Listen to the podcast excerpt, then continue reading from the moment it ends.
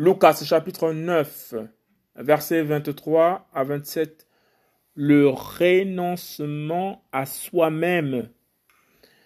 Mais il disait à tous, si quelqu'un veut venir après moi, qu'il renonce à lui-même, qu'il se charge chaque jour de sa croix, et qu'il me suive. Car celui qui voudra sauver son âme la perdra.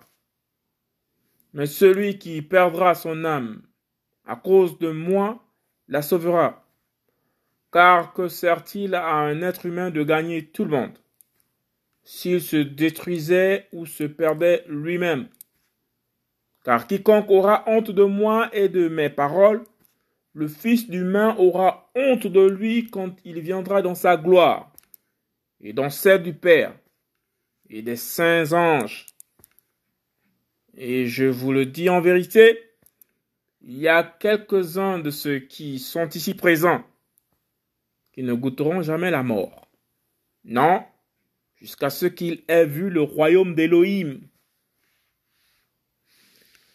Lucas chapitre 9 verset 23 à 27, le renoncement à soi-même.